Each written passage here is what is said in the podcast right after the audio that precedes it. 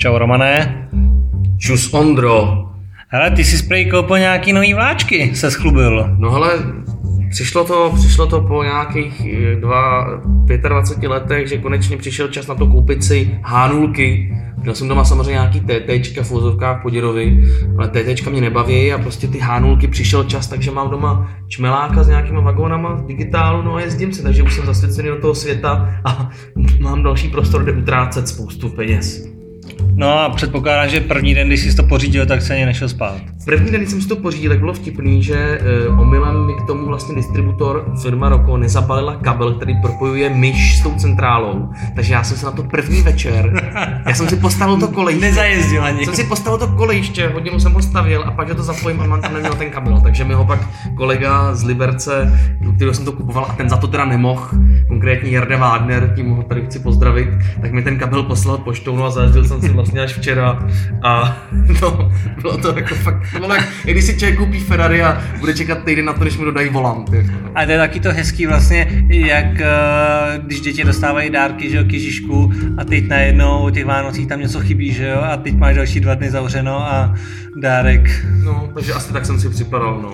No tak pojďme k tématu. A, ne, já se ještě tam. A jaký chystáš další vláčky si k tomu ještě pořídit? No, Máš vyhlídnutýho něco? Já to, když mám kamaráda a ten teda do toho šel a už má teda lokomotiv plno, tak jestli jako taky cítíš, že do toho takhle jako spadneš? No ale jako tak chtěl bych ještě Bardotku a Brailovce, já se budu orientovat na motorový voz, abych nemusel investovat další 100 tisíce do trolového vedení, protože přece jenom je uchylný šestí elektrická mašinka s pantografem nahoře a nemá čeho sbírat jako pro. Takže já chci jakoby eh, se orientovat na nějaký třeba ty 70. léta, kdy prostě byly ty bardotky, ty brailovci mm, a ty čmeláci.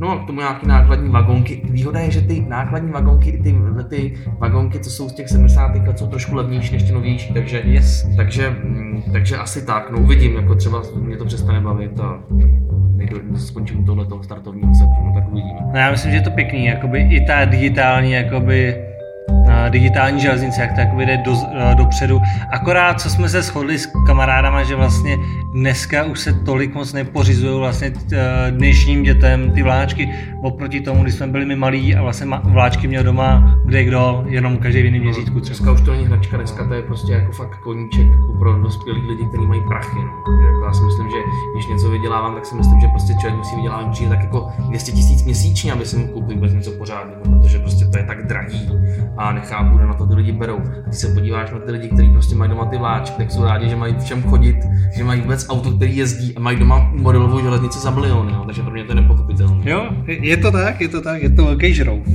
A, a tak se přesuneme ještě do Olomouce, kde teda chtějí investovat.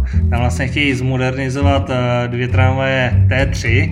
No to je takový, takový zvláštní modernizovat tramvaje T3, když už všichni víme, jakou cestou to povede. Že jo? Jak si myslí spousta eh, lidí, co se to moc nevyzná, tím nechci urazit, neudělají to, že vezmou T3, navařejí do ní nízkopodlažní část a udělají z toho vanu. Takhle se to nedělá. Oni koupí, předpokládám, dvě nový vozový skříně Vario, do kterých se dá škodovácká výzbroj, budou z toho dvě standardní varia, takže z toho podle mě bude celý program na modernizaci T3. Já se na to zvědavý, zatím vlastně je vypsáno jenom výběrový řízení, tak uvidíme, kdo se nám do něj asi přihlásí. Ono z těch uh, firm nebude moc, které se na tady to specializují u nás a tím bude hned zřejmé, kudy uh, se to bude ubírat. Zajímavá, tady zajímavá informace, co tady je napsaný, co tady mám napsaný. Uh, jiné budou i označovače, které na lístky natisknou podrobnější informace o datu. To je, to mě, to je informace která mě teda dost rozsekala. To je zásadní teda. To já, je fakt zásadní věc. Já teda nevím samozřejmě, co dnešní označovače jako jízdenek tisknou v Olomouci. Ale třeba ti to napíše, že to je čtvrtý čtvrtek v měsíci nebo něco podobného. To napíše doma svátek, doma narozeniny z tvých blízkých, předpokládám, že asi to tak dopadne. Co bude, když je to tady takhle napsaný tučným písmem, tak tomu budeme věřit. No a dál, kde vlastně budou modernizovat, respektive i rozšiřovat vozový park, jsou Košice, kde vlastně eh, využijou obci na dalších 13 vozů LF2+. Ale tam mě teda překvapila ta cena toho vozu, kdy to je jak kdyby si kupoval jako Mercedes, jo, mně přijde ta cena. A přitom je to jenom taková jakoby obyčejná v úzovkách Levná tramvaj by to měla být, ale je vlastně pekelně drahá, protože za tramvaj, která je vlastně dílky 1,5 té trojky, zaplatí 39 milionů a není vlastně ani 100% nízkopolažní, ani z půlky vlastně. No jasně, tak tam tu cenu, cenu jakoby hraje ta zásadní rozdíl je vlastně těch podvozcích, který umožňují, že jsou tam ty uličky jakoby jenom na jednom schodu, nejsou na dvou, ale víš co, jaký si to uděláš, takový to máš a prostě ať se nad tím pak pláčou sami, že to kupili draho. Já myslím si, že to je drahý, ale zase někdo říkal, nevím kdo, že ta cena jakoby je standardní, ale to je věc mezi nebem a zemí a standardní cena u tramvají na výběrový řízení asi myslím, že v dnešní době neexistuje. Ta standardní cena se vždycky nastaví pomocí nějakého výběrového řízení. řízení. Ale je pravda, že obdobnou tramvaj, eh, kterou tedy Košice budou mít za 39 milionů, tak v Plzni mají myslím za 31. No to myslím, mluvíš o, konkrétně o Incebovou stranu. Ano. No tak říkám, v tom je nějaká politika. A, tak jako my máme z toho radost, že v Košicích budou nízkopodlažní tramvaje. Ovšem fanoušci eh, tatraváckých tramvají budou asi plakat s těma novýma variama. Přichází vyřazení všech té trojek, vlastně už nejezdí ani dneska a zároveň díky tomu budou vyřazený snad skoro, ne skoro, e, nějaký T6 zůstanou, ale většina těch T6 bude taky vyřazená, takže vlastně my se dostaneme na to, že v Košicích už fakt budou jezdit ty varia, což může způsobit lidem, co nemají rádi varia, srdeční zástavu, takže nedoporučuju lidem, co nemají rádi varia, jezdit v příštích 25 letech do Košic. Ale je pravda, že tedy, eh, co se týče obnovy vozového parku, tak eh, z pohledu modernizace se jim podaří vlastně téměř celý vozový park obměnit, což zase je celkem pozitivní. Na, na východní Slovensku je to fakt jako, fakt jako záležitost, před kterou smekám. Na to, jo, na to, že před lety to tam vypadalo opravdu hrozně, tak to, tomu je to dobrý. Eh, když jsou ty ještě nízkopodložnosti a bezbariérovosti, tak eh, já jsem byl vyzkoušet eh, nový výtah na můstku, nevím, jestli ty už tam byl. Nebyl, já jezdím autem, protože tunel Blanka mi to umožňuje. Ne, já vím, ty se tam rád pak zastavíš třeba na hodinu v tunelu a koukáš kolem dokola. Ale uh, já teda využil ten výtah na můstku a musím říct, že mě teda tam zklamalo, že vlastně z povrchu vedou dva, uh, dva výtahy a ještě teda na tom povrchu nahoře uh, nemají vstup do toho výtahu vedle sebe, ale jeden má vstup jakoby z jižní strany, druhý ze severní strany. To znamená, že člověk aby obíhal vlastně jakoby uh, ten kiosek výtahu, který výtah přijede dřív. Ale že vlastně tím výtahem člověk přijede do mezichodby a s tím mezichodby už vede jenom jeden výtah a pak pevný schodiště. Jo. Což si myslím, že v centru Prahy není zrovna jakoby ideální, protože uh, viděl jsem několik případů, kdy vlastně přijede souprava metra, uh, z který výjdou lidi, turisti a když vystoupí u toho pevného schodiště, tak tam vlastně klasicky označeno výstup na příkopy 28. října a vezmou kufr a jdou po schodech vlastně nahoru. Já si myslím, že do těch současných stanic metra, které byly stavěny prostě před nějakýma 20-30 lety, že není fakt jako sranda tam ten výtah zadělat, jo. Samozřejmě by to asi šlo i líp, šlo by to i hůř, ale myslím si, že buďme rádi za to, že nějaká ta snaha je a že ten člověk se tam aspoň jako dostane ven. Samozřejmě mohlo by to být provedený líp. Mohl by tam být druhý výtah. Mohl by tam být druhý výtah. Nevím, nevím, co v tom je. Já si vážím toho, že jednou, až budu starý dědek, takže vlastně na můstku vystoupím pomocí výtahu. Budu za to vlastně jakoby rád. Samozřejmě, mohlo by to jít líp. Nebyl jsem tam sám, abych mohl hodnotit. Ale co mě potěšilo, jsou tramvaje 15, kdy vlastně po vzoru faceliftu, kdy uh, byla nově udělaná vlastně plošina pro stojící a pro kočárky nejenom v prvním článku, ale i v druhém článku vozu, jelikož tam už nebyly ty sklopné sedadla, které byly pořád sklopený dole a někdo na nich seděl, tak uh, vlastně i v těch prvních, prvních 15 jsou vytrhaný ty sklopné sedadla a dá se tam normálně klasicky stoupnout a ta kapacita toho vozu se tam jakoby velmi zvýšila. Skoro bych se přimlouval za to, aby se i ve třetím článku uh, udělala taková nějaká plošina pro stojící, případně pro kočárek. Já mám nápad, protože to odehrál v nějaké takové naprosté tichosti, tak bych možná i v naprosté tichosti postupně, jsme mohli vyrazit s nějakýma šroubovákama a odmontovat jakoby i tu druhou, druhou řadu, to znamená, že by to bylo vlastně uspořádání v té trojice. A když to bylo v tichosti, to tak jsme nikdo nevšiml tohohle, takže my bychom s udělali Dokonalou tramvaj, pak by opravdu dokonalá. Teď se Evropská unie by asi čekala, pač nějaký ty sedačky na ty metry čtvereční tam nebyly, ale když jsme to udělali potají, tak nikdo nic neví. Je to pravda. Což, co mě ale zase trošku jako potrápilo, bylo, když jsem viděl teda revizory e, na Letňanech ráno. Já teda vím, že máme málo revizorů v Praze, jo eh, že člověk je potká, nebo aby mě zkontroloval, mě zkontroluje třeba třikrát za rok, což si myslím, že je poměrně málo na to, že cestuju denně.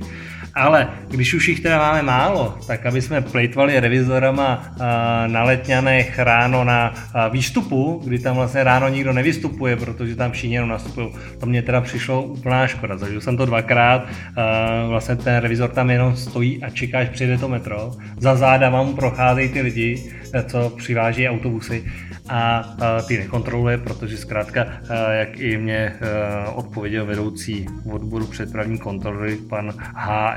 je, tak uh, oni mají kontrolovat jenom prostě ty vystupující.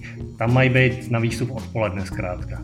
No, nebo si třeba někdo poplet a místo výstupu nebo místo nástupu na, na, napsal výstup, že jo, nějaký mejdan, popletli to kluci a oni se ho musí říct, předpokládám asi nějakýma... Bylo to oficiálně, že takhle tam opravdu no, měli stát. Že tam měli stát, takže prostě mohl to třeba někdo poplíst Lidi, lidi, no. lidi nejsou dokonalí, takže a oni tam stáli prostě podle papíru. Třeba to tak bylo a chudáci si říkali, ježiš, my zase za dementy. No tak. Hele, kež by to tak bylo. No, další, nebo spíš poslední z našich dnešních témat je takový příjemný, nebo spíš takový zpestření. Ruský výrobce tramvají, který se nachází ve městě Katav, konkrétně se ta společnost jmenuje UST Katav, má takovou zajímavost, která je, si myslím, ve světě netypická, nebo ona jakoby je typická. Jedná se konkrétně o zkušební trať pro tramvaje, která vlastně eh, přímo jakoby náleží tomu výrobci, kde oni zkoušejí ty nový tramvajové vozy. To my máme taky. Třeba ve Škodovce, že jo, tam máme tu šílenou splítku, kde můžou jezdit tramvaje snad podél plotu. 300 typů rozchodů podél plotu a můžou jezdit dopředu a dozadu. Jo. S tím, že v tom Katavu samozřejmě Rusáci a ty, východní národy si moc neřešejí nebo nelámou hlavu s tím, jaký je převýšení, jaký je oblouk, jestli kole mají nějaký rozchod. Takže tam prostě soudruzi položili, položili kole, takový klasický e, ruský vesnice, takový ty dřevěný baráky, to tam položili jednou doprava, jednou kopec nahoru, taková horská dráha a vznikl z toho takový zajímavý zkušební ovál, který je hrozně oblíbený jakoby fotografama a dělají se tam i jakoby fotojízdy, jo, což si nemyslím, že je obvyklý na zkušební trati dělat fotojízdy. Protože je pravda, že přímo v té obci vlastně normální tramvajový provoz eh, nefunguje. Jako nefunguje. Ono to tam sice, ono možná, to nemáme potvrzení, možná tam nikdy nějaký tramvaje jezdili, pak tam jsou nějaký zbytky po zastávkách, ale to ví čert a bohužel jsme se to nedozvěděli. Pokud někdo z vás bude vědět, jestli tam někdy ty tramvaje s těmi lidmi jezdili a potvrdíte nám, tak to pro nás bude taková takový zajímavý zpestření a rádi se to dozvíme. Takže pokud někdo máte informace, jestli v Katavu na těch pěti kilometrech kolejí, nebo kolik to tady máme, čtyřech kilometrech kolejí, jezdili někdy tramvaje s lidmi, tak budeme rádi za informace. Ale je pravda, že vlastně kromě toho, že je to zkušební trať, tak vlastně je to taková ta trať, jakoby něco jako má Tatrovka v Kopřivnici, že je takový ten areál, kde zkoušejí, jestli ta Tatrovka umí jet uh, do prudkého svahu, bahnem, zkrátka ve všech podmínkách, tak tohle je vlastně taky, tr, taky takový trenažer uh, na to, aby se vyzkoušelo, jestli to pak zvládne ty ostatní ruský provozy, které nejsou zrovna jednoduché. Přesně tak, ono tam je, tam je obrovský stoupání, já teď neznám, nevím přesně tu hodnotu, jak je to prudký, ale je to předpoklad, že tady trojskou tak, tak jako dvakrát průčí s tím, že hned zatím je prudký levý oblouk. Asi tam tu tramvaj fakt vyzkouší výrobce na krev a už tu tramvaj nemá šanci potkat něco horšího, když jezdí na rozvrzaných kolejích. No, já myslím, že nás dneska pochválí trošku eh, posluchači, že jsme dneska o něco delší než minule, protože minule, kdy nás eh, rozhodila paní ve výtahu, tak eh, jsme pak měli trošku jako připomínky, že ten podcast byl moc krátký, tak teď máme docela takovou standardní díl. Já myslím si, že by to mohlo být přínosné pro naše posluchače. No a my se loučíme.